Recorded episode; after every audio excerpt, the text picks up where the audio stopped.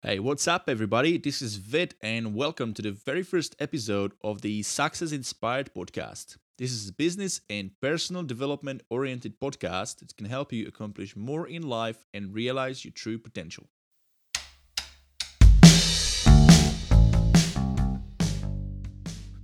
My guest today is an experienced businessman from Canberra, owner and operator of All Day Dining Cafe, Charcoal Chicken Restaurant, and a hospitality shop.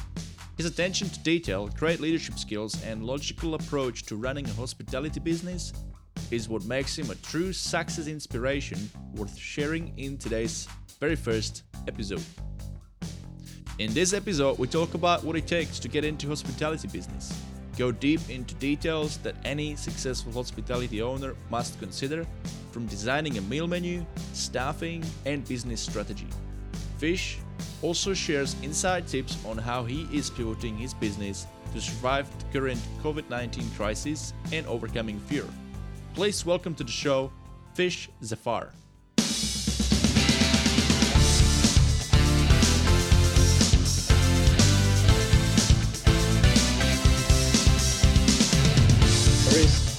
Thanks for uh, thanks for meeting me today, uh, Fish. Appreciate you having me. So tell me, um, what's your story? How did you get to a point where, where you are now? Like, you know, being a you know busy business owner, owning two you know businesses and oh, I can't say busy right now, but oh. I'd say a business owner. Um, Up until now, yeah, um, it's more just a evolution. Um, I started off, I guess, my story begins with um, I'm from Sydney originally. Um, went to high school, did everything, went to uni just like a good a good kid should. Um, and I was studying business. Then I started moving into um, immigration law, um, and I found that you know uni just wasn't just wasn't my thing. Um, not that it was overly difficult. It just I, I, didn't have a passion for it. I didn't have something that I could relate to it. I, I, felt like I was doing it just for the sake of doing it because I was told to do it. Hmm. Um, so I guess my path changed heavily when I had a conversation with my dad one day. And he was always a, a business person. He always done business all his life.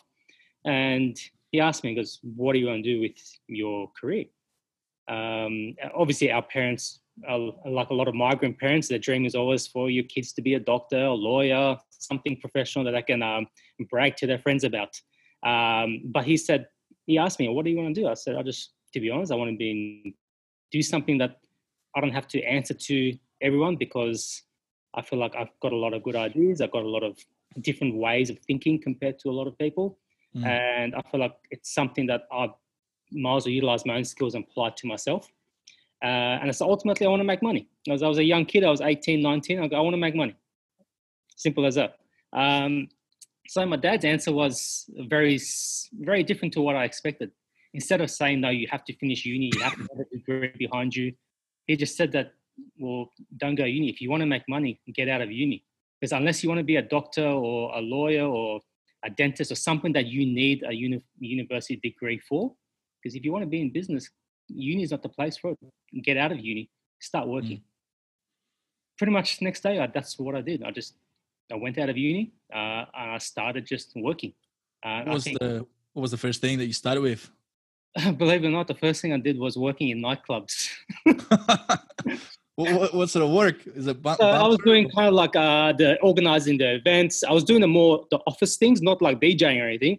Organizing oh, yeah. the the acts, the DJs, the MCs, um, running the schedule for them, dealing with the venues about um, bars and uh, the decorations and everything that we needed in terms of uh, AV systems and so forth. So just running behind the scenes the events so it can take place on the weekends. So I was doing that, and uh, I found it quite obviously as a young kid. There's uh, a lot of glitz and there's a lot of people around. It's busy. Um, it was just exciting, exciting job. Um, 100%, yeah. You make some good contacts right, yeah, yeah, right off right. the bat. Uh, meet a lot of different types of people. You meet a lot of different personalities, and you get to see people in the best and the worst. Uh, normally, the best in the beginning of the night. At the end of the night, you get to see the worst. Yeah. Uh, so you you get to see a lot of things. Um, I probably did that for a year, so it wasn't overly long, and I started realizing that yeah, this isn't quite for me. Like once you've done it and seen it, it's kind of the same thing week in week out. And if you go away from it for five years and you come back to it, you find the same people doing the same thing, and there's no involvement. Uh, Not much changes. Maybe maybe the equipment slightly improves, yeah, but there's different music because um, music, whatever's trendy, different um, alcohol. Yeah, different things. But apart from that, it's the same. It just repetition. it just felt like the same thing over and over. And I was like, how can you? I can't be too absorbed doing this because it's fun, but that's all it is. It's it's just a bit of fun. Uh, it's not something that I can think of doing long term. So from there, I had a lot of little businesses I tried out and tried and failed, tried and failed. Um, and I think a lot of it was due to my immaturity. Um, I was very young. I was very, I thought I knew it all. I thought I had all the answers. I thought life would be kind of looked after. I was, the world owed me something in a way. Uh, and I think I, I got a sharp reality hit and realized the world doesn't owe me anything. I'm not more important than the person next to me. Uh, I'm not faster. I'm not more skilled. So I started looking within and started thinking, what is it that I'm actually good at, first of all? Mm. Um, and I think from that question, I think my kind of my now current career evolved from. Um, so I think this is around about 25, 26. I started realizing that the best way I can make an impact and the best tool that I have in my hands is not being smarter than the person next to me or being naturally talented. It was just I had the ability to work harder than the next person. Um, mm. As I guess um, The Rock is very famous for this saying, be the hardest worker in the room. Um, and that's what worked for me. Uh, I, I could work 100 hours and not be tired. And I could do that week in, week out for months on end. And I knew a lot of people around me, they couldn't. After 60, 70 hours, they'd burn out. They need to have a weekend away. They need to go away. They need time off work. Whereas I realized I could just keep on going. Um, and I started doing that, kept on going, kept on going, trying to do as much as I could. And everything I did was related around apply myself to the best of my ability. And then, yeah, surely enough, I realized that there are professions that reward you for that, hospitality being one of them, because there's a lot of hours in hospitality. Mm. Um, and yeah, so I guess from there, I opened up my my hospitality shop. That was my, I guess, my baby. Um, was that Gus's that the shop that you got now, or was it something nah, different? Gus's was Gus's is actually uh, the last venture uh, I've been in. Um, the first venture of mine was actually uh, the hospitality shop, which is my retail commercial shop. Uh, mm-hmm. So I've had that for just under ten years now, uh, and I grew that from pretty much a a room that's five meters by five meters, a little office space I rented in the middle of the city. Yeah, uh, I used to pay hundred dollars a week for, and I used to go door knocking to every single cafe and restaurant I could possibly see around my area. And kept on going and kept on trying to sell them things, kind of old school cold call, cold calling style. And slowly, slowly. What what what led you to start in this particular business? Was it like have you done some market research at the start, or was it sort of just like you know I'm going to work in hospitality? Uh, because I was in hospitality for a long time, uh, working with bars and nightclubs and so forth the reason I actually moved to Canberra was there was a, a restaurant bar that opened up here uh, by some uh, some of my friends of mine, and they used to come up to Sydney and they used to kind of follow me around, and I used to show them around the bar and the nightlife scene in Sydney and show them how it's done here. So they kind of took a bit of that modeling and ideas and took it back to Canberra, and then they opened up their own venue. Mm. So once it did open up, they asked me to come down and say, "Listen, can you help us set it up and run it?" So I actually moved down for that purpose. Um, and while I was doing that, I started to realize there was a market for people needing all sorts of hospitality uh, gear and stuff. Um, it wasn't something that I did before. It's not something that I've got experience in selling, but I've seen suppliers. I've worked with suppliers all my life with different industries, so I used to know who they used to buy off. And then just one thing led to another, where I thought, you know, I've got the right contacts already. Uh, un- unknowingly, I had the contacts. Um, and so I just applied it. I started making some inquiries. I started going to some of the places I was working at in, in Canberra and New, and I just asked them, would you be interested in buying? And the response was very positive, and they say, yeah, yeah, we'll be happy to because no one does it really well here. Um, mm. So then I just had a different way of approaching, and then I just kind of grew it from there. So it's something that it wasn't like this spark of an idea or something I had a lot of experience with. It's just something that I kind of observed and thought, you know, there's a bit of a a niche or a hole in the market I feel like I can tap into. Um, Absolutely, yeah. I just kind of tapped into in a very small way, and then slowly, slowly kind of. I think you tell that this is perfect example of when we say, you know, like having a really niche business, trying not to be, you know, for everybody, but going deeper into that, you know, find that really specific, you know, hole in the market. And that's what you did. You've you've observed the market in Canberra and, and nothing was here. And that's a good example, yeah. Yeah, exactly. Um like when I guess when you do go into business, like the average person thinks, oh, I want to, I've got a bit of money, or oh, I'm sick of doing my job, or I want to do or open up a new business. What do I do? Mm. That question is the hardest thing to answer. So, what do you do? Because there is everything available, uh, whether it's a coffee shop, whether it's a, a, retail shop, a clothing shop, a barber, a chemist, um, a mechanic. Doesn't matter what it is. It's they're all there. Uh, but within those markets, within those segments, there's always gaps that aren't being completely fulfilled. I guess. Um, and that's where if you're kind of open enough and understand the field that you're going to endeavor into uh, i feel like there's a lot of niches that you can enter and i think that those niches can potentially be good growth areas um, that we then you can start to expand into different areas within that industry as well mm, absolutely now there's a good saying you know you gotta you gotta love what you do it sounds like you know with all the different things that you've done there seems that there would have been one similar commonality, and that is you probably like the hustle. Would you say that's true? Yeah, hundred percent. Like, look, I know a lot of people say it. Oh, you need to have a do something that you're passionate for. Um, and look, it's easier said than done because passion a lot of times leads to you being broke. uh, and it's very hard to survive just on passion. Um, there's very very few people out there who are fortunate enough to have to have followed their passion and been rewarded for it. Um, but it doesn't mean that you stop trying. Um, you're right. My passion, I've realized, and I guess it's about self reflection. I think it's very important to know mm. who you are, what your strength is, what your weaknesses are. And you do have weaknesses as much as people think they don't. Um, once you know who you are and what you're good at, you can start to apply yourself as okay, if I'm good at this, what jobs may lead me to utilize my skill set uh, better than others. Because generally, if you think about high school, think about university, anything in your life, anything that naturally comes easy to you, you tend to be better at it. You tend to enjoy it more because it comes to you much easier. You don't have to work twice as hard as the person next to you because it just it's something that you're just born with.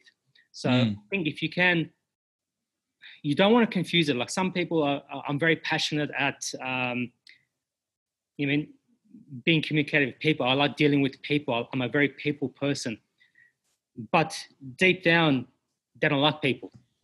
Uh, it may come like a salesperson. They may be very naturally good at talking to people, but you don't really care for them deep down inside.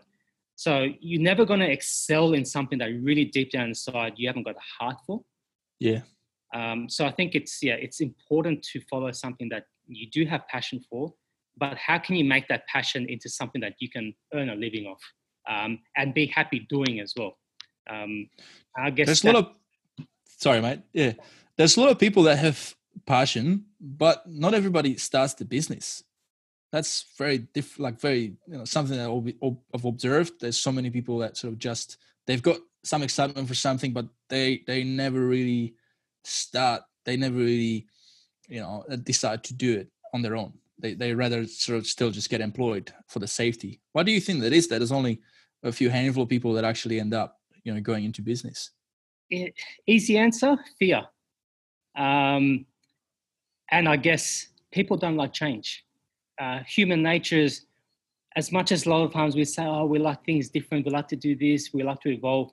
Deep down in our core humans don't like change. Mm. Like, we like what we know. We like to stay very comfortable and know we know what we know, and we like to stick to that. Anything that comes with change, we we resist initially. We fear it initially, um, and I think that is what leads people to having a passion or a dream and not fulfilling it or chasing it. Is because fear will lead them to, you know, if you do this or if you do that, what happens if you fail? What happens if all your savings you've going to go down the drain? What happens if you're going to give up your job and you can't get your, your job back? How are you going to live? The fear of un- unknown. Yeah, and again, it's it comes back to change. I think to me, it's like people just I'm doing this, I'm comfortable doing this, uh, I can change it and follow my dreams, or I can do this. However, how about if it doesn't work? Um, uh, you know, maybe I should just stick to this. Uh, I'll, I'll, let someone try it first, and then I'll see if I can do it. Um, and look, it's not easy to go out on your own and try something and do it, um, mm. especially if you don't know how to. Uh, if you haven't got the resources or the tools or the network of people around you to show you, guide you, or learn from, I think it is. It's not. You learn the hard way. It's not easy undertaking, but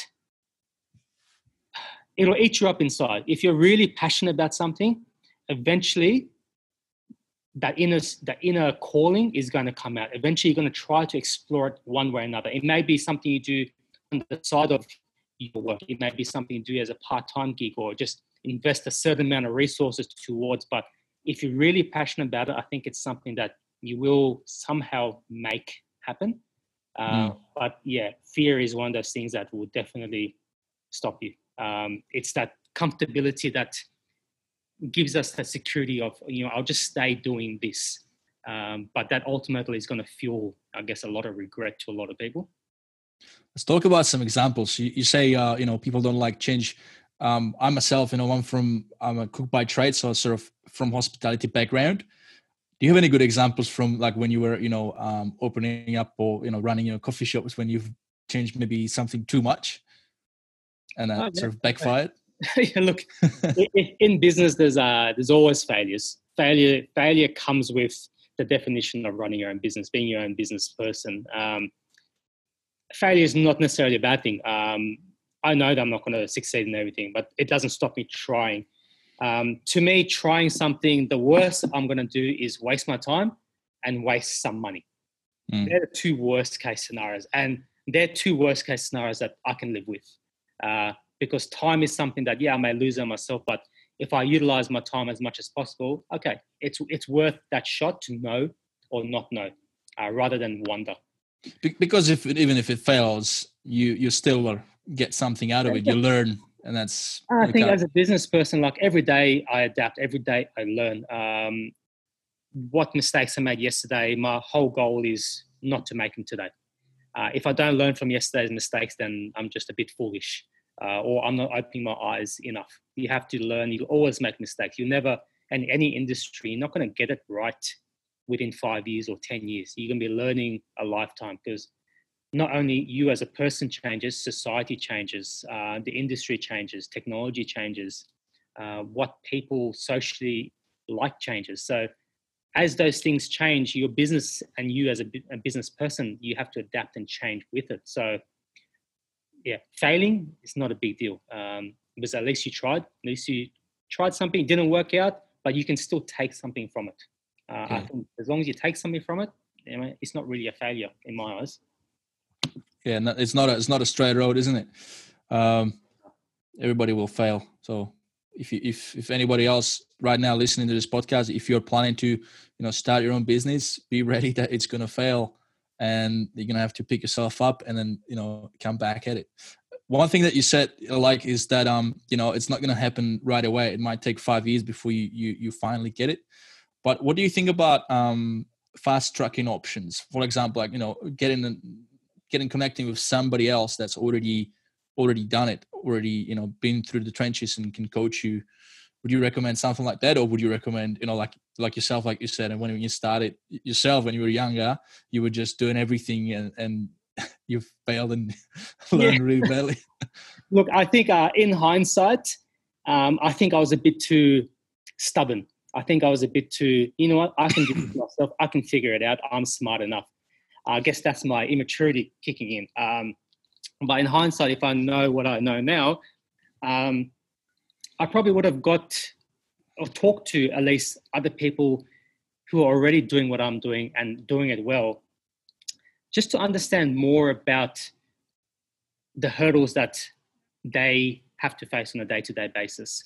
Some of the some of the concerns that they have that they may not have prepared for initially or never accounted um, to happen in their business because there's plenty of that that happens. Um, going on your own, all guns blazing, got the world at feet type of approach, it can work for people. and you learn very quickly that that kind of business model, you learn to do everything very quickly. You have to be an accountant, you have to be your bookkeeper, you need to be your marketing person, your social media person, you have to be the people person, the salesperson. Um, there's a lot of aspects you have to cover in a very short amount of time. And therefore, if you have your hands in 10 different segments within your business, it's very hard to do any of them at 100%. You're always going to give everything like 30, 40% and somehow get through. And it teaches you, I think that teaches you the basis and the foundation of, of every key component of your business and running a business, but you can never excel in them. And I think in order for your business to excel in, in all aspects, each individual field needs to be done correctly. Uh, it needs to be thought about carefully and not just done for the sake of doing it. Uh, whether you hire the right people around you to excel in those measures, like say social media. If you're not a mm. photographer, mm. you can't take good pictures, then your social media campaigns aren't going to be as effective as getting someone who's a marketing or a photographer to work with your social media and promoting it. Uh, you probably find better results. And yeah, I get that it does cost money to do it, but you have to know where to spend your money and where to save your money. Um, but having a mentor, they can teach you some of these things. They can show you, listen, I was did have your approach. I came in, tried to do everything myself, and I realized that I couldn't. I burnt myself out too quickly, and I realized I just wasn't successful. And mm. I only started becoming successful when I started employing these people around me and trying to kind of delegate these tasks rather than doing it all myself. And I think insight like that could be very helpful for someone trying to start off uh, because there's a lot of aspects of business you need to navigate around. And a lot of people starting off a business, doesn't matter how many business plans you get got or how many models or predictions you have, there's a lot of things that you can't predict that's going to happen. Uh, there's a lot of things that you don't understand about consumer behavior, about the way they spend that you won't realize until you open your business and you're deep into your business. And the, by then, you've already invested lots of money and yeah and i guess that's why like if you look at the hospitality industry the statistics is i think 70 to 80 uh, percent of businesses fail within the first year that's a yeah. very high number but if you look at how a lot of these business owners are approaching the setup of their business and opening you start to understand why the number is so high um, and i i guess i'm lucky because although i have my own hospitality businesses because of my commercial retail business, I help a lot of people with startup and setups of new restaurants, bars, cafes. So mm. I get to see the internal workings before they're open. They disclose a lot of the the financial numbers and what their, their budgets and so forth are and how they're going to go about costing the menu, designing the menu, so forth. Um, and I see a lot of mistakes. I see a lot of issues that me i'm not the business i'm not the financial advisor or the business partner so it's not my place to say but i try to give them a bit of guidance. Um, but i'd say about 60 to 70 percent of customers that i deal with have the same issue. They don't plan. They price a menu based off what their competitors are pricing. Mm. but they don't realize they may not be buying the produce at the same price that the competitor is buying it at. They may not pay the staff the same rate at what the competitors are paying so how do you accurately price something the same as someone else, not knowing what the variables are? Good, good example is with uh, setting out the menus, right? How many items on the menu you have? Isn't that like a typical thing for a restaurant? They open up and they put so many things on the menu right off the bat, rather than starting with less and good quality ones. And yeah, start. that's right. I mean, look, a lot of businesses want to do everything to everyone, um, and I guess that's from the get go. That's the fact that they don't plan, they don't know who the demographic is, who is the target market. And therefore, if they understand who, what the target market is, they could design a menu based off that. But if, for example, if you have a target market that is going to be mostly um, affluent, older gentlemen and uh, and women that are probably from like late 30s on to about 60s, 70s, that got a lot of disposable income. Those type of people, when they go eat, they're not looking to order a lot of food.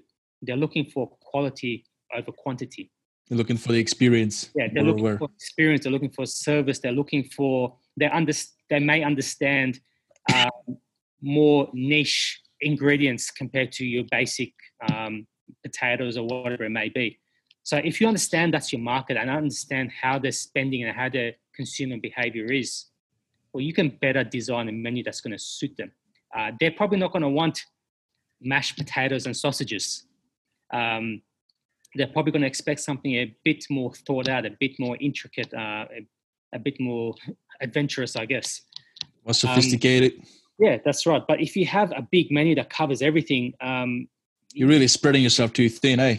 Yeah, you're just kind of spreading yourself and almost clutching at straws. You're just trying to get anyone and anyone that'll come to you. But having such a big menu means you have to get in so much produce.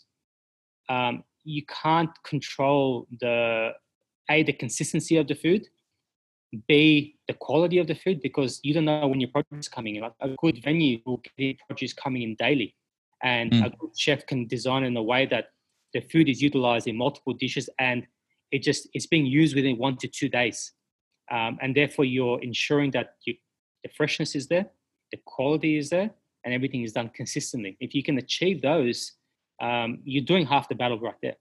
But you're right. A lot of people come in. We want to do everything and every make everyone happy. They'll do steaks in a menu next to pasta, next to a butter chicken, next to a stir fry. It's like if you think about it, you can't be everything to everyone. You have to pick who you go after. You have to know who you're going after.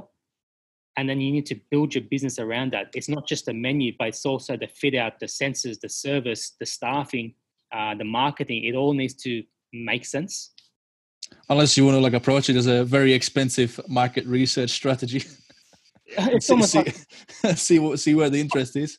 But it's just uh, it's almost upsetting to see how many people I see like they've got money saved up, they've borrowed money from the banks. Even sometimes it's like a husband and wife, they've got kids and they're like, oh yeah, we're gonna we've got this dream of opening this venue up, which is it's admirable, it's very nice.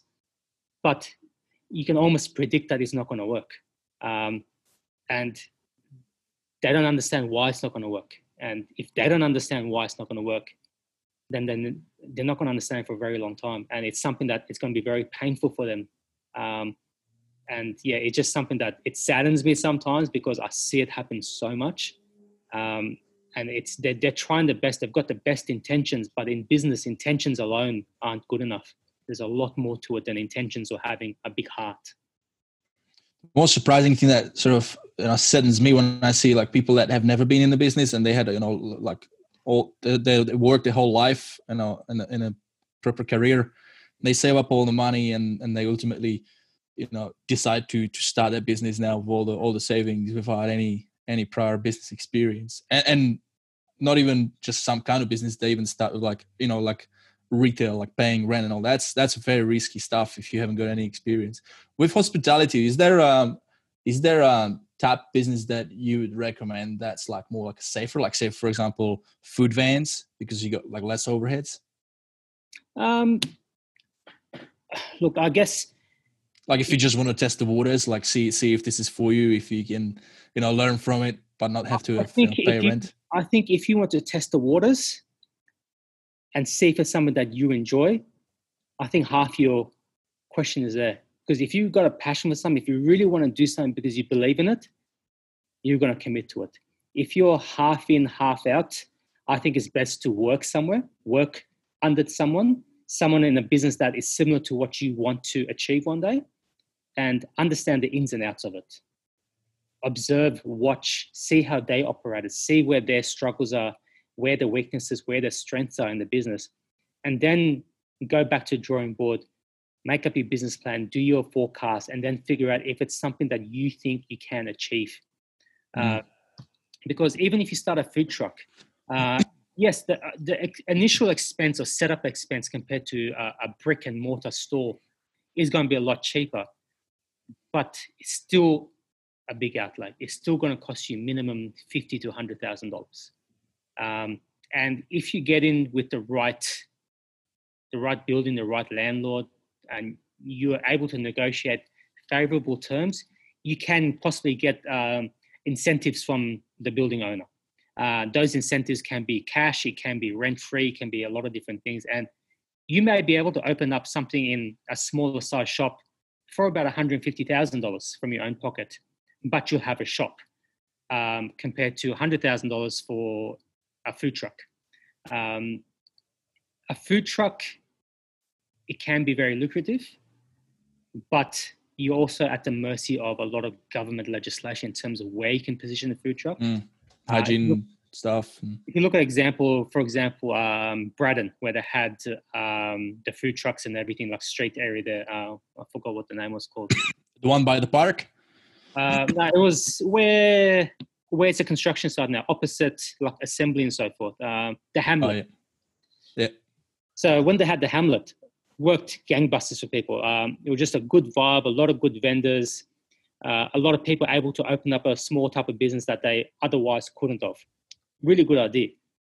But they're at the mercy of the landlords and that, that piece of land. And then the landlords decided they want to build an apartment complex, so they pretty much booted everyone out. So once they booted them out, those businesses, if they didn't have anywhere else to go to or a shop to transfer to, they pretty much were out of business overnight. Unless you start moving on towards like you know mark uh, festivals and markets, yeah. but th- those are only like once a week anyway. Again, it, you kind of consider them. Are they more of a, just a part time thing you do on the side? It's not really yeah. your full time job. It's not your kind of like seven days a week type of thing. Um, in some cities, there are uh, permanent setup positions, like Sydney and Melbourne have some. Canberra doesn't maybe have it to that scale yet. Um, look, it's not for me to say that it can't work. Um, it can be a good way to test the waters, but understand just because it's a smaller type of business with smaller investment, it doesn't mean the risks aren't similar. The risks still can be very similar because at the end of it, you still have to figure out what to do with this caravan. Do you have a house to park it in? Do you have an apartment complex? Where do you leave this thing? Uh, do you have to put in storage and have ongoing expenses? Um, there is a lot of factors you need to think about uh, as well, and I guess it all depends on yeah your position, your financial position, where you're positioned. Um, a 100%. This is more of a general question anyway. I'm not really interested in that. Um, but I think I think on that note, I think it could be a good good way if you um you know if you if you want to learn the trade, like learn the you know operational side of things of you know managing food supplies, you know uh, perishables, you know dealing with food, and you know the whole kitchen environment. Um, that, that's that's a you know good starting point perhaps from from that view yeah yeah definitely can be now we're all we're all humans right? Nobody's perfect. Um what are you not good at fish? What am i not good at? There's a lot of things i'm not good at. Um look it's a good question. I think it's um i ask myself a lot because i need to know what my weaknesses are uh, because they're the things that i try to better myself with. Um, there's no point me focus on everything i'm good at um, mm. because just yeah, short-sighted, I guess. But uh, what I'm not good at, I guess, to me, the biggest thing I've been working on as of late is probably more my creativity, uh, my creative side. I'm very my style, my personality is very, um, very disciplined, methodical, um, structured. Right. Uh, I'm very logical, uh, and I'm very realistic. So they they tend to be very similar personalities, very one-sided. Uh, whereas that creativity, I feel like comes from another side. Um, I appreciate creativity. I understand that I, I, I see something creative and I can see it and um, be excited and happy by it. But the ability to come up with it is something that I lack. Mm. Um, it's something that I'm working on. I'm trying to, and I think creativity comes from a side of a lot of it comes down to a deep down passion for something and also something that you you're a very visual person. You see you you observe how the world is and what people may like. Um, so that's something that uh, yeah i am working on. Uh, i try to better myself with it. Um, i've been going into a lot more into creative roles within the business and try to expand on that. Mm. uh, but yeah it's not something that's coming to me as easy as some other things. Um, and it's hard to balance both sides because the business side of me and what the business needs, I need to be this type of person. But then that creativity side also resonates a lot with customers and people and staff as well. So I think it's very important. Um, also, I guess when it comes to overcoming um, new problems in business, we got we got to start and get creative, right? It's a good segue, segue to to where we are now, right? How are you dealing with the whole bloody COVID nineteen situation yeah, right well, now? Well, that's you're exactly right. The, everything that's happened last two weeks, it feels like it's been two months. Um, but these last two weeks, it's been a sudden change, um, mm. and sudden change means sudden adaptations. Uh, and to adapt, you need to be very creative. You need to come up with ideas and concepts that you normally wouldn't go with, uh, and think outside the box uh, sort of mentality. So it's yeah, it's definitely being a, a challenge, but at the same time, it's actually helped us grow as a business uh, and help me grow as a business person. what I'm realizing, what I'm seeing from other people's behavior, and what people in the community are kind of after and looking for uh, has shifted, has shifted my mindset on what our business can be and where it possibly can go to. And if it wasn't for this situation, I probably wasn't looking for this. I was probably something that I perhaps may have known, but never actually explored. Um, so I think situation like this, as bad as it is, as terrible of a time this is, um, it's opportunity as well. Um, I see it as another challenge. I see it as, you know what, adapting is something that's common in nature. Everyone adapts, whether it's yeah. daily, weekly, it's, uh, survival. It's in our nature. We got to yeah. survive. So that's Darwin's survival of the fittest. It doesn't mean you have to be the strongest, but you need to apply yourself. You need to really, again, it, you have to look within, but you have to also look within the community and see how are people changing. Are they changing their spending habits? Are they changing their their behavior? Are they changing the, the patterns of movement, whatever it may be? And then you adapt yourself and your business towards that. Because um, there's a lot of businesses still during this process are still doing fairly well.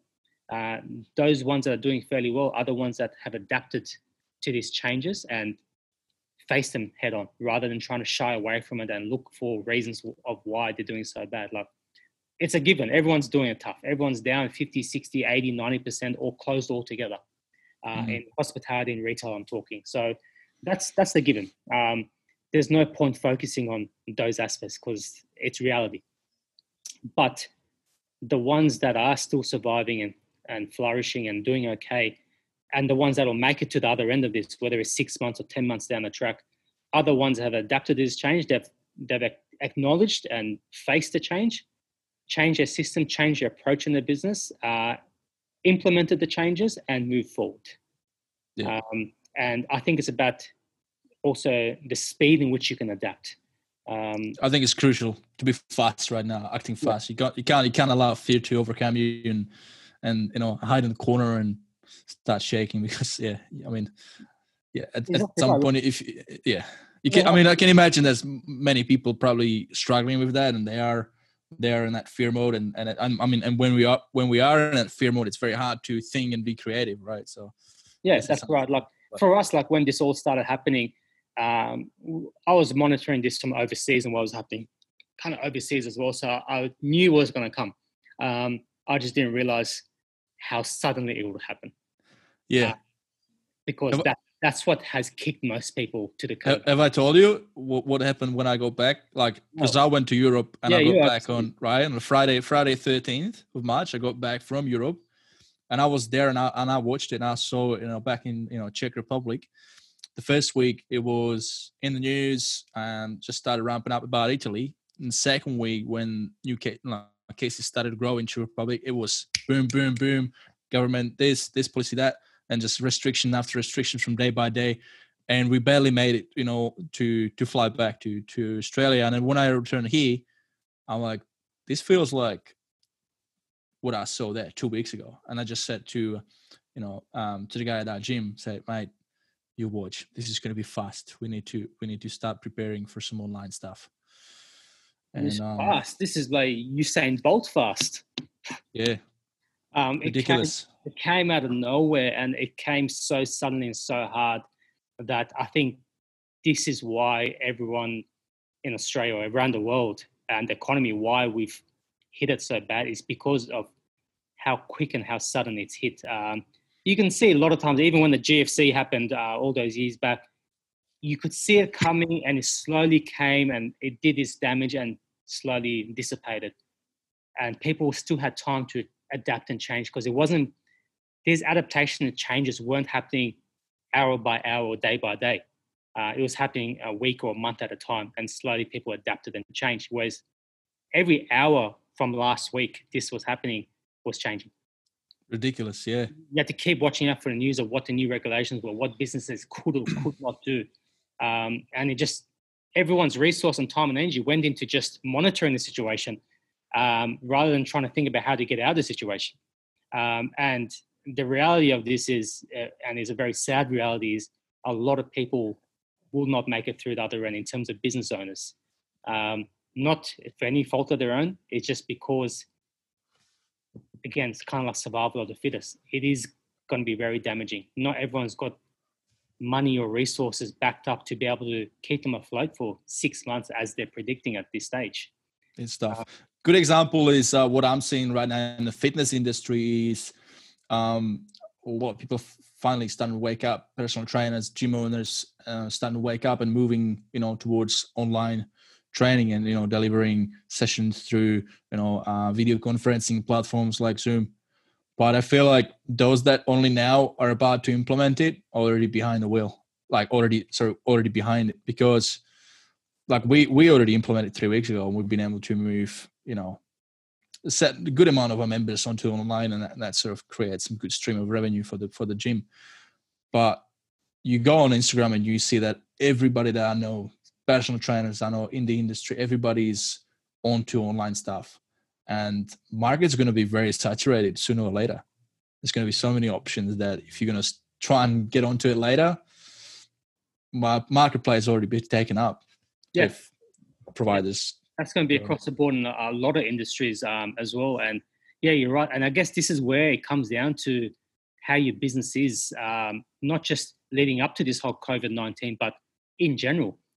Is your business a type of business that is constantly changing and trying to evolve and um, improve this products and services? Or is it a business that is just stagnant and it sits there and waits for people to come to you? Because mm. there's a lot of businesses like that. They sit there, people come to them, they're doing okay. They don't need to change. They don't need to adapt systems, and they're fine. And they're the ones that more than likely will be caught out when something like this happens because they're not used to pedaling really quickly and coming up with drastic changes on the drop of a dime. Um, and you're right, like for you guys, you implemented like two, three weeks ago. So you guys almost predicted something was going to happen and started planning in the background uh, to get yourself ready to make sure your income stream didn't just cease overnight. Um, and I think the same thing of retail, same thing hospitality. Those that were smart enough were implementing systems behind the scenes leading up to this, uh, and even within the first week. And I think those businesses are the ones that will make it to the other end um, mm. because it's in them. It's that's their business model. Part of their business model has always been adapting, changing, trying new things, and constantly pushing the boundary of what they can offer. Um, and so this will come quite naturally to them although a bit more hurried, but it will come naturally to them, I believe. Uh, mm. And that's where we try to kind of position ourselves. Like we knew this was coming, we knew there was going to be damage, and we knew that there was going to be a lot of casualties from this. How do we ensure that we're not a statistic and come out the other end? Doesn't have to come out better as long as we're in a position where we can open the doors back up resume trade and slowly build up our, our customer base and our and our trade again. That's all our goal has been pretty much. Now, both me and my partner, you know, we like to go for brekkie to a coffee shop. You know us, and yeah. the food that you have on the menu has always been like so impressive. Like I haven't been, I haven't seen that many coffee shops that have quite quite a large menu. You've got quite, you know, as in comparison to know, other coffee shops, you've got quite a lot of options, and they're all awesome. Um, oh, but we were no really really good. Like I mean, and that's going from me like as a cook by trade. Literally, like I I I when I order the food, when I look at it, I'm like, this is all like this is quality, and and the price is like on point. It's like it's not too expensive. The quality is awesome, but we were like just talking about um just before this podcast, uh, we had lunch and um, and Lucy she was saying, "What are we, what are we gonna do? like? We should maybe go for um, you know like some some different like we are getting bored you know like you're just cooking at home all the time now and uh like how can you mix it up and i had a thought like what if you did like a like a drive-through kind of thing you know like you just stop by order grab it by the you know open window in your car and then there's your gus's breakfast is that something that you're planning well it's interesting so um tomorrow actually uh, we've actually got a live right now but tomorrow we start our online ordering so uh, in this last few days or week, we've set up our online ordering platform through our website. So you jump on our website, we've also got like QR code um, and so forth. So you just jump on, you can order everything, you can time it for when you want to pick it up, 15 minutes or one hour, whatever, and it's ready for you. Uh, a really nice touchless system. Um, and then just after Easter, uh, we start our delivery service. Uh, so our staff, as well as our delivery partners, will be doing deliveries for uh, for Gus's. Um, we have thought about the whole drive your car up next to um, next to Gus's and we'll kind of run it out to you type of thing. Oh, the problem we've realised is the space next to Gus's is a police zone. So all uh. the police comes and you stop in there for one second, the police come straight away and they kick you straight out. Oh. So we're like, ah, it's a just a location wise. If we're in the suburbs or something, had a bit of space, uh, we thought, yeah, definitely be a good idea. Uh, people can just. you're right. People are getting you realize something in uh, in society. People don't like to be cooped up at home. People in Australia they love being outdoors. They love going out, spending money, living their life, uh, enjoying whether it's cafe, bars, or restaurants. Uh, I think food is a big part of culture, uh, a big part of society. It's not just food. Um, I think a lot of people that's what they're, they're missing at home. Sitting at home, there's only so much TV you can watch there's only so many board games you can play or whatever it is. Um, you need that stimulation going outside and doing something. So I think hopefully when this is all over, dust, done and dusted, people want to come out in droves. People are going to be like, you know what, we're sick and tired of sitting at home for the last three months, four months.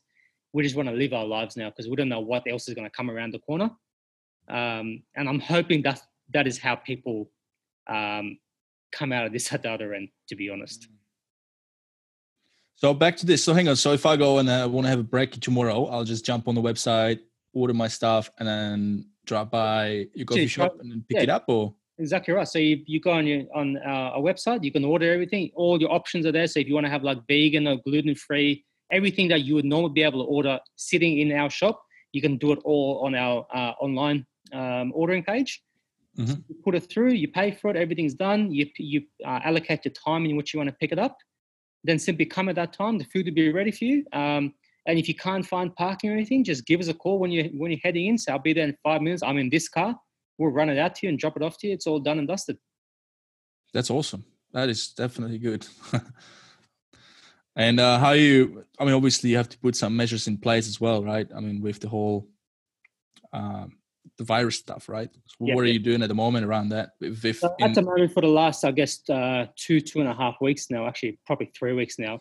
Uh, so all our obviously we've got our reg- government regulations, so it's only um, takeaway at the moment. So all our seats and everything have been locked away and removed. Mm-hmm. Uh, and you do have your spacing 1.5 meters between every person. So pretty much people are coming in, ordering, waiting outside, and then when they call the name out, they'll come in and, and pick it up. Uh, apart from that, our two um, ordering stations, we do have hand sanitizers there. We've got uh, paper towels, uh, anti antibacterials, uh, liquid hand soap for all our staff. Uh, we've got antibacterial spray for all our uh, touch surfaces, so it includes iPads, FPOS machines, receipt printers, blenders, coffee machines, anything that we're touching on a constant basis. So we hand sanitize like every half an hour at this stage. antibacterial wipes are used for pretty much all uh, all surfaces uh, every day throughout the day. Uh, it's not just done once a day. Uh, as mm-hmm. well as that, we've got, I guess, uh, all the antibacterial um, sanitizers as well. So anytime we're dealing with cash or uh, in contact with a customer's hands or a credit card or anything like that, our staff are always straight after using the hand sanitizers, and it's available for staff as well. Um, also, the cleaning. So the cleaning procedure. Look, our cleaning procedure has always been very thorough.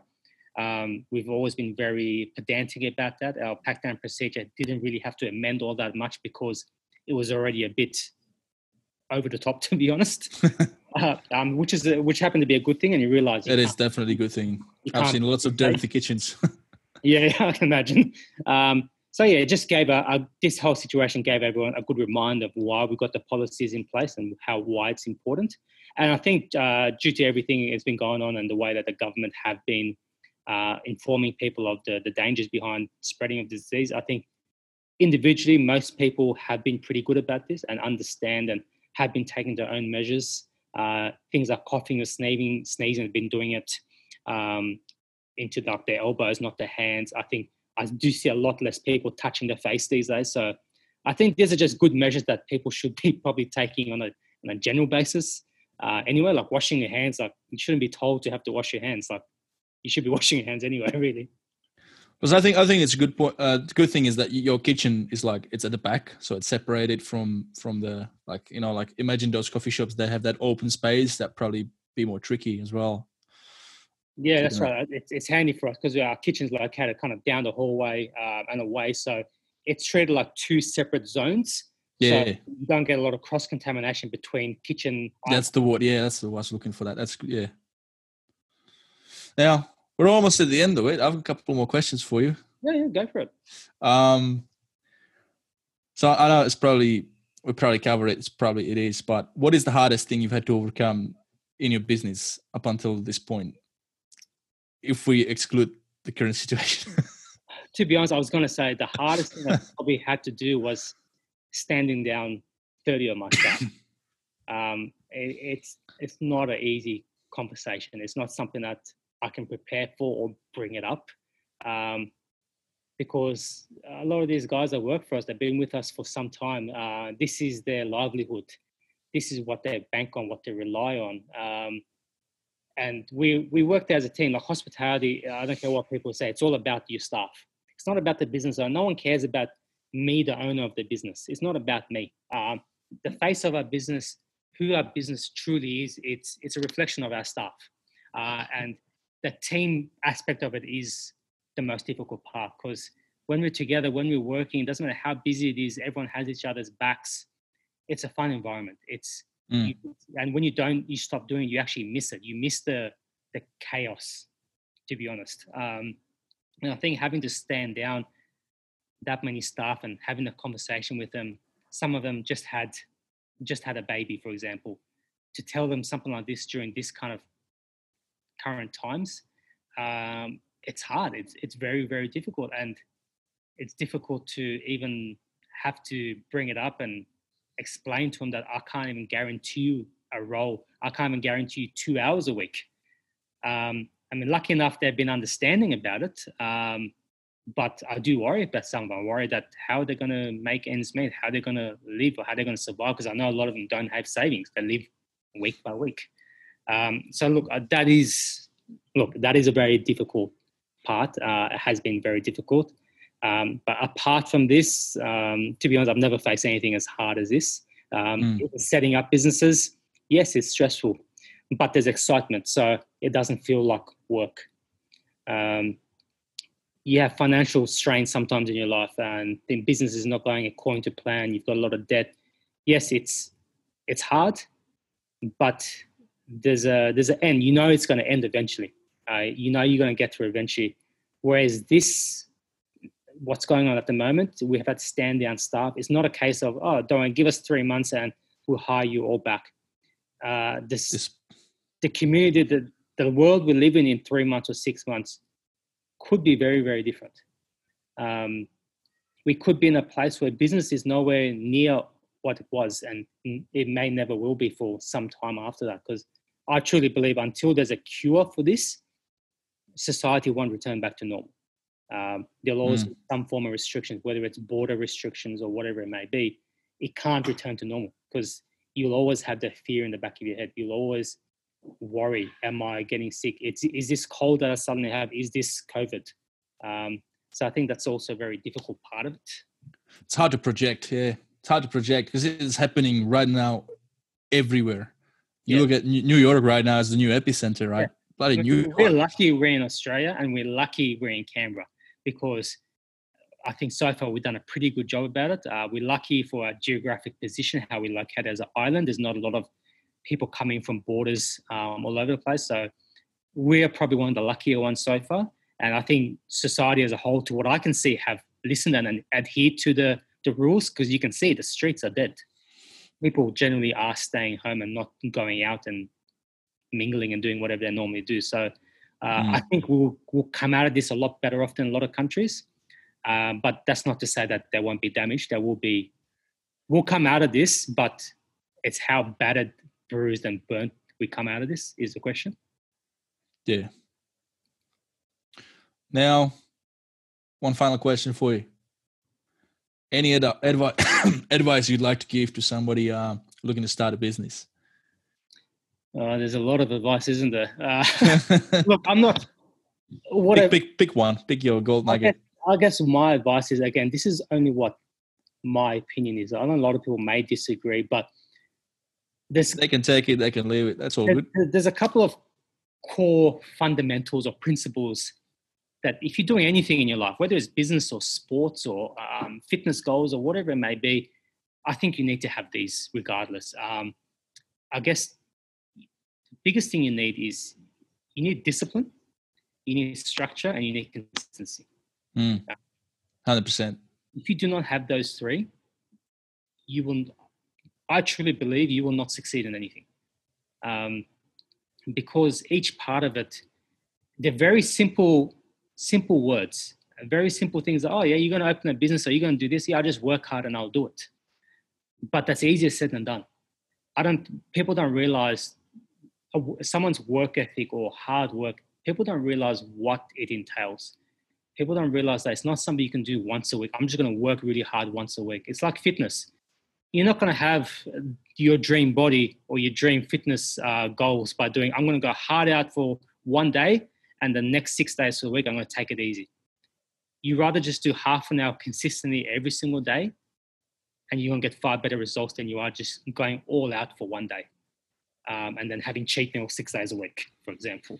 Um, and I think the same thing for business. Like you need to be able to apply yourself consistently, day in, day out. Um, keep pursuing that, keep at it, and you need to be disciplined about it. You need to have a structure around what you do. You can't everything you do on the day can't just be just out of the blue. I feel like doing this. I feel like doing that. If you are a business that relies on a lot of advertising or social media or internet website, whatever, then you need to be do, applying that and doing that on a daily basis. You need to be planning out the weeks coming ahead so you know exactly what your plan is and how you're moving forward and how you're evolving. Um, if you're a person that's an accountant and you're going to be doing payroll and accounts, people depend on that. If people rely on you doing your, your payroll on a certain day so they get paid a certain day, you can't just randomly choose different days. You need to do mm. it consistently. Um, and I think when individuals work for a, uh, work for a company or a business or employer, you're told what to do. As a staff member, as an employee, you're told what to do, and these are your job descriptions. Just get it done.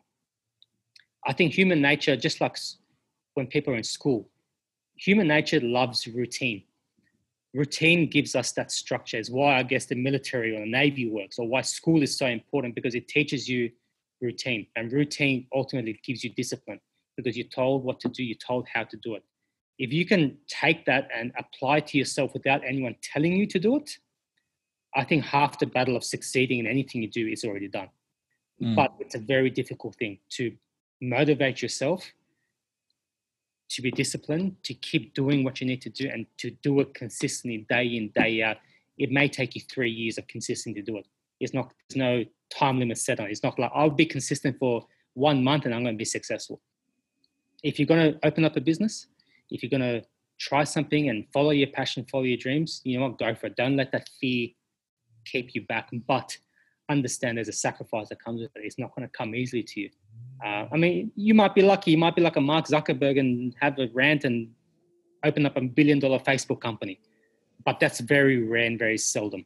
Um, but I think even him, I mean, he he he started with something very unique, but that doesn't mean he had to, he didn't have to I guess, be disciplined every day, right? Because yeah. with, with growth of big company like that, that's that's got its own yeah. problems. I guess for him that's, to take it to where it initially was to to a company that the whole world knows takes a lot of discipline, takes a lot mm. of consistency. Um, I think that's the biggest thing I think I can let people know is you need to apply yourself. No one's going to do it for you, especially when you're your own boss and you, you're path, forging your own path.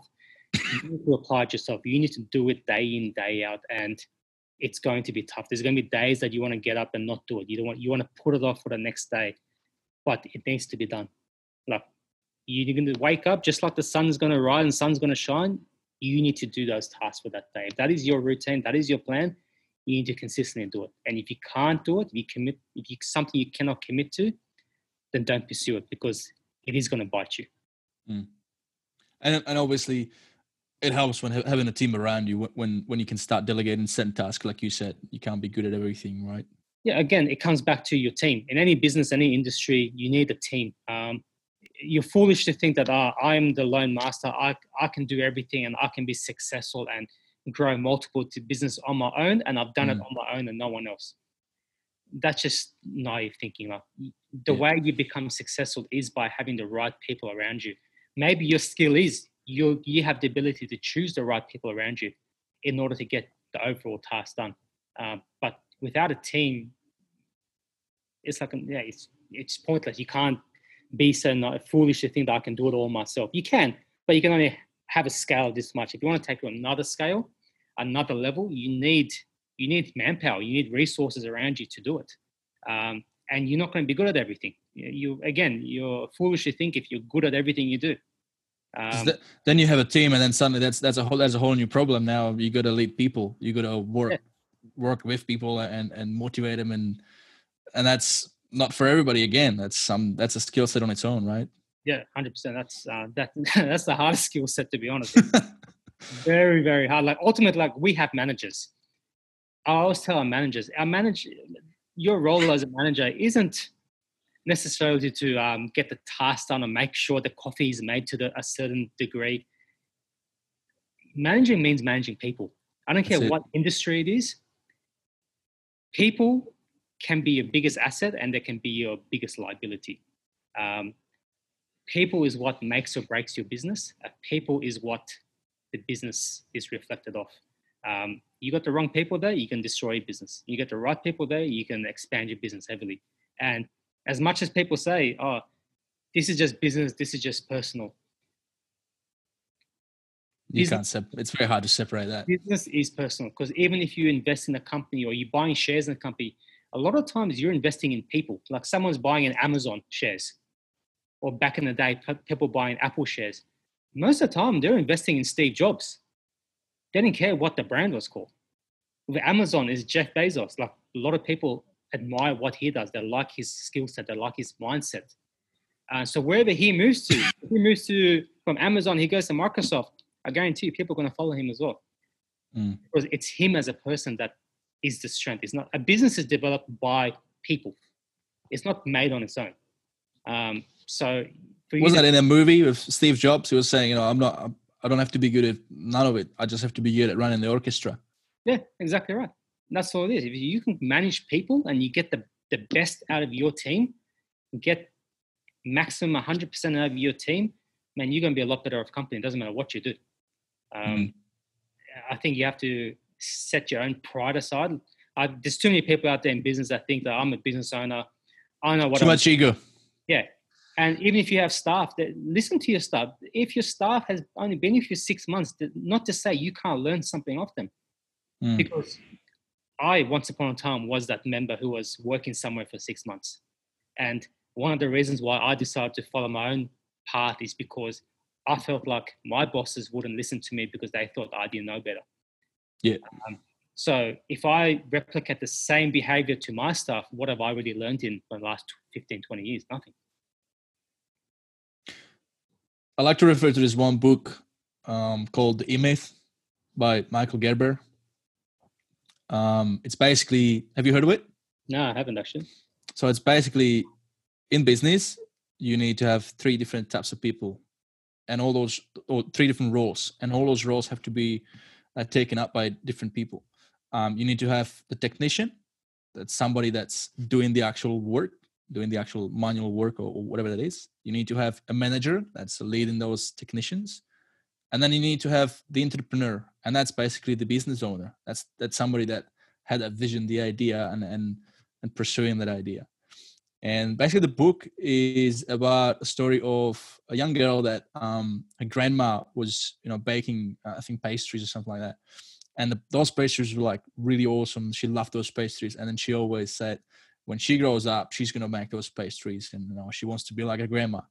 So when she grow up, she she you know started making these pastries, and you know people started buying them because they were really good.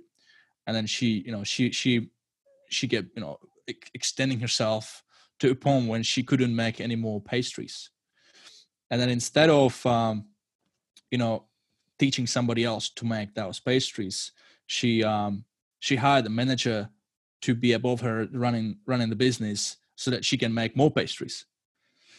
And so what this is teaching us is that's you know that's that's another good um, you know you need to you need to be ready to step away from that role and get to the next step. You know, if you're really good something, good teach somebody else um, and make them be even better than you, and then you go to the next step where you can lead them and the whole team, and then again, then from that point, you hire a manager who can do that for you, and then you can pursue that vision, be that visionary, and keep expanding that you know a portfolio of cookies based. Yeah, that's hundred percent. It's um, I guess the it's the business model, the structure of the business, which is its foundation. Um, yeah, you can like perfect example. Like okay, you can be a very skilled technician and make cookies and everything like that, but if you're not willing to a teach that and delegate that down to other people that can not only produce what you're producing but produce it at a larger scale, well, your business will have its its ceiling that your cap and that that's it. That's all you that's can. Um, which for some people is fine. They all they want to do is hit that ceiling, and they're happy with that. But majority of people want to see where how far they can make the business grow. How much further can I do it? Is it multiple locations or a, a warehouse or wholesaling, whatever it may be? But in order to do that, you need, yeah, you're right. You need to be able to delegate the task down. You need to be able to oversee it as a whole and have the right people employed in the right positions, making sure that vision of yours is carried on and continued. Um, and I think that's what the entrepreneur really does. It's mm. they don't have to be the smartest person in the room, but they just have to see the bigger picture. They have to that's see the, the, the, whole painting from um, from a step back, and just be able to control every little part of it and make sure they've got the right people to maximize each part of that that chain, I guess. Uh, and that's how businesses grow. It doesn't matter if it's a small coffee shop or whether it's a, an empire like Apple the fundamental structures always stay the same. They just get expanded out more or less.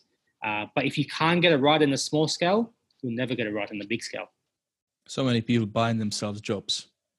They yeah. buy a business, they think they've got a business, but they end up just working them day and night, and it's terrible to see. Yeah, it's uh, yeah. I, everyone wants to go in business because they all want one thing: financial freedom. They think that they're going to get financial freedom, but they don't realize the gains that you can get from having your own business and being financially free. There's a lot of sacrifice that's going to take from you. Uh, I think that's one thing a lot of people don't realize is life's a balance. It's about give and take. You can't think you can just keep taking, taking, taking, and nothing's going to be taken back from you. Um, if you don't give back, life will take back. Um, it's quite as simple as that. Um, so mm. never get too big for your boots or stay humble. Um, always have that passion and that drive. Um, but the main thing is, yeah, never, never think that it's not going to come crumbling down one day. Um, you need to take um, you know, responsibility for what you're doing. Do it to the best that you possibly can. Um, and if you don't, then life's going to test you out. They're going to realize like there's a lot of sacrifice that come with this. Like every day, there's a test on relationships. There's test on your health. There's test on your mindset. Um, things get harder. Society is getting harder and harder. Um, so in overall like there's going to be a lot of sacrifice. And i think a lot of people that i talk to they say the same thing that i didn't realize this was going to happen. Um, and one of the biggest ones i've realized is alienation from your said set of friends uh, because you know i guess it's my theory but everyone wishes you well, but as long as you don't do better than them. Oh, you mean like that tall poppy syndrome? That's yeah in Australia. So it's that's the hard thing. You're gonna the more you want to achieve, the the more you want to grow for your own personal reasons. That's fine to do, but you're gonna find you you're gonna alienate yourself from a lot of people uh, because.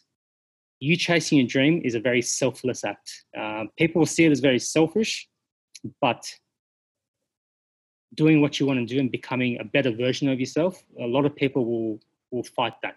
A lot of people won't accept that um, mm. because it starts to give them a reflection of who they are as well, of their own insecurities. I think this goes back to what you said at the beginning, like all those you know physiological things that you know we we are programmed with, like fear, um, like think that we are a herd species. So if majority is doing a certain thing and then one individual is standing out, that's something that's different. It's something that makes people question it. Um, so I think it's ingrained in a lot of people as well. Yeah, unfortunately it is. But um, again, if you have to surround, yourself, you need to always surround yourself with the right people. Uh, it may be you've hanged around the same for a long time, but if yeah. they can't accept the changes that you're going through and where you want to be and where you want to be as a person, then you may need to change your circle. Which you know, some people are okay with it, some people aren't okay with it. Yeah, uh, that's a good point. Yeah, I mean, you got to be prepared that maybe you, you your circles of friends will change eventually, like over the yeah. course of you building the business. I think it's always, and, yeah, surround yeah. yourself with like-minded people, people that lift you up, not hold you back. Yeah, people who can support you, mentor you, and, and ideally some within that circle, even ideally somebody that's already been through the trenches as well. Yeah. Now, on that note, I'd also like to say that you know it is okay not to, not to have to try and build a business because you might as well just be comfortable with being employed. There's nothing wrong with that. Oh, no, right? Nothing at all. Like I said, business is not for everyone. It's not the right way or the wrong way. Uh, it's just a choice, and we're lucky enough where we can choose what we want to do. We don't have to mm. work even, to be honest. Um, but I mean, there are certain positions out there that you need to work for people, and that's perfectly fine. Like if I was in one of those positions, I'll do it to the best of my ability. And you you can respect that you've got structure that I mean, I have a lot of friends that work for uh, big uh, corporate financial services, uh, and they love the structure. They love how the big companies work, that they're looked after, they're protected, mm. Uh, and they're heard, they're listened to. Um, and to some people, that just suits their personality. But again, it comes back to you have to know what you want. Uh, once you know who you are and what you want, you can decide what is best for you, whether it's a business, whether it's um, working underneath someone, whether it's not working, uh, whether it's just doing uh, volunteer work, whatever it may be. There's no wrong or right answer. Uh, and not everyone's dream is to be financially free or have a lot of money. That's not the measure of success for a lot of people either. Um, so again, it just depends on what your goal is. Um, but yeah, you just have to uh, have your own vision and do whatever you need to do to make that come true. Mm and those those are listening you know there's also uh, a thing about um, like if you're if you're very creative if you're always you know um, analyzing you know how things are done and always seeing how things could be run better that's typically you know like set for an entrepreneur and the reason why they've started on their own because they've seen how it could be done better but nobody listened to them but you could also be the other you could be the entrepreneur with the I at the, at the beginning, and that means that's somebody that's still being employed but has those um, has that freedom within within the corp, an organization, and and that can still fulfill those needs without having to run your own business. Yeah, hundred percent. That's uh, it's actually very uh, a segment in um, I think society starting to see a lot of big companies take note of. Um, you're seeing them. They've got a lot of people coming up through the ranks, a lot of skillful people that they're poaching out of straight out of university and so forth. That they feel like they're going to bring ideas and uh, concepts that they may not have thought about. Uh, mm-hmm. And they kind of coach them and bring them up through the ranks and kind of fast track them. So yeah, that's definitely, it's a good way. Like it's, it's different to the old school mentality where I'm the senior, I've been here for 50 years, you're just a junior person, you don't know better than me. Uh, whereas now you're getting companies that are, the top leaders are coming to people, juniors and straight out of university and saying, how do you see this business improving? What would you do differently? Where do you think our weaknesses are? Uh, and so I think moving forward, that's a really good uh, initiative and good step forward, to be honest. There's a power in that, right? Because if you're somebody who's been in in the business in that top position for 40 years, you've got set of preconceived ideas, set of, you know, you're set in stone. And then you get somebody younger, junior, that's got that flexible mind, hasn't really been set in stone by years.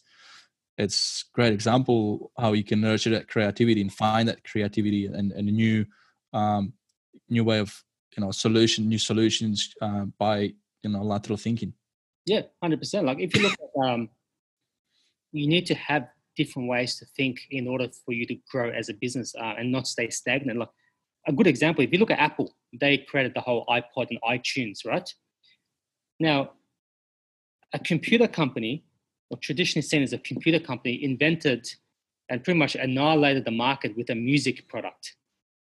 However the music industry did not come up with that when they should have come up with that Mm. Um, so obviously, someone within Apple had a vision that was very different to what a normal computer company would have done. Um, and it's moments like that can change your industry, can change your business altogether, and and springboard you to levels that you couldn't have under the the traditional um, style of operating your business. Yeah. Is there anything else I should have asked that I didn't? No, I think you you covered a lot of things. So you made me actually um, think about a lot of things that you mentioned. That made me actually think about, you know what, actually uh, a lot of the stuff I've known, but hearing it and talking about, discussing with you makes you realize, you know what, it's yeah, some of these things I, I, I talk about are still very basic notions. Uh, it's it nothing, is, yeah. There's nothing extraordinary. It's no like one magic thing that I've done that's been different to anyone else. Everyone has the ability to do what everyone else does. It's just, yeah, to be honest, it's just the basics seems to be the repetition that it works for most people. It's just going back to basics and doing the small things right and doing it over and over and consistently. And yeah, just kind of adapting with the times. I think you need, don't just sit there, like be proactive in your business, always try something. And yeah, I That's think it. having this conversation, it made me realize, hey, you know what, just there's a lot more proactivity that uh, can be done and we do that we don't actually realize you got to reflect from time to time. Yeah, exactly. Thanks for your time, Fish. And how can people find you? Well, I guess uh, I'm always around. At the moment, obviously, look, we're still um, open both businesses. So uh, Gus is on uh, Street in the city, and the Hospitality Shop is on Gent Street, which is just pretty much 100 meters up the road from uh, Gus's. So look, we're open. Uh, we're still opening for as long as we possibly can. We aim to see the other end of this one one day.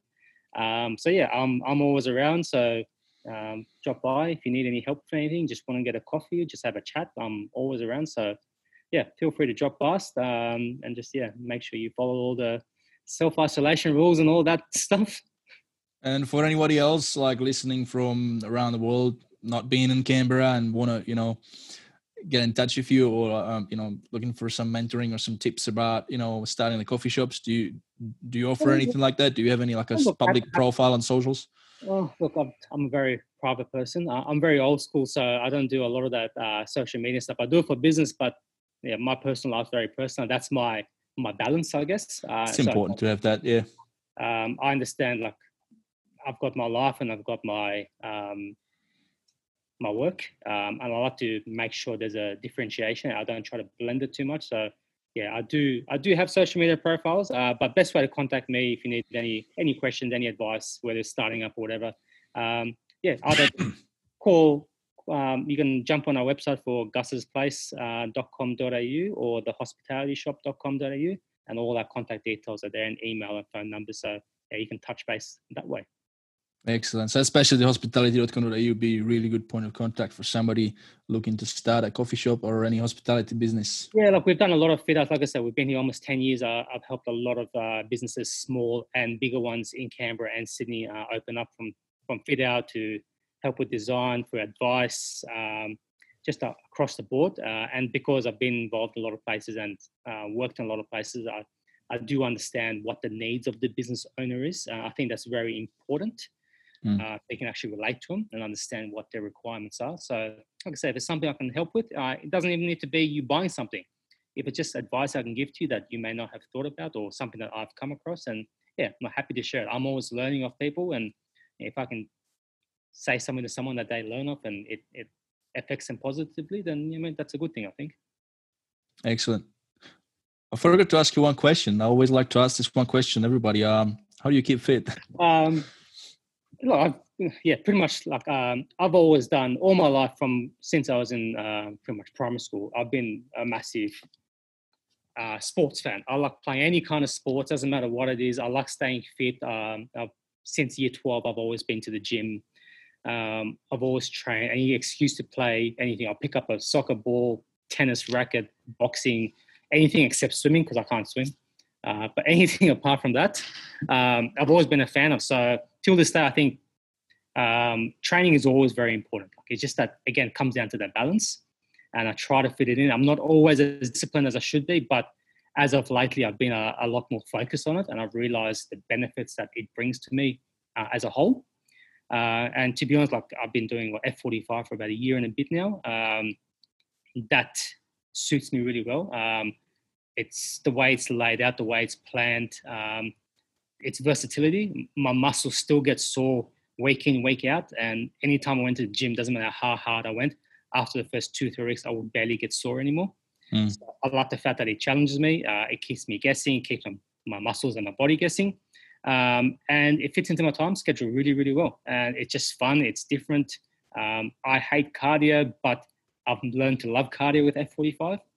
Um, so that's something I thought I never would do. But yeah, I'm just hopefully once this all returns back to normal and go back to class, I'm just going to be returning back. Uh, I was doing four or five classes a week, and um, yeah, just yeah, I just really got in a good zone with it, a good place, and just want to continue that. So I just itching to get back to that. Awesome. I mean, the good thing about it is you don't have to you don't have to think about what you're going to do, what's your programming, right? Especially for somebody like you being so busy running your businesses, you just want to rock up, do a workout, and go back you know to. I, I, think I appreciate like most of the time in my business, I'm telling people what to do. Uh, I actually like being told what to do with this thing. yeah. awesome. Well, to finish off, one last question. Anything you'd like to offer to our listeners or Canberrans? I know we've sort of touched base on that. Um, anything maybe, offer? Maybe the. Well, if you come down to Gus's, whatever you know. takeaway you can do. Um, look, we're doing 20% off uh, all takeaway food. Um, mention uh, that you're listen to this podcast or you know Vit or even a member of F45. I'll give you pretty much 25% of all food and coffee. Uh, just come help support us, uh, keep us going. Uh, that's all we're trying to do. We just whatever money we do get right now, just going to our staff, a few staff that are just happen to work. Uh, so it's not about turning a profit or this is not about business right now. It's just about keeping them alive and giving them a livelihood and not just um, queuing up a lot of people have been at Centrelink and so forth. So we've managed to keep about six or seven staff uh, on board right now, just basic duties and just helping takeaway. So any support you guys come through through, um, yeah, you'll be helping them out, and um, yeah, I'm sure they'll be appreciative as much as I am. Awesome. That's uh, that's very generous offer. I'll I'll be sure to put it in the show notes as well. And with that, thank you for your time.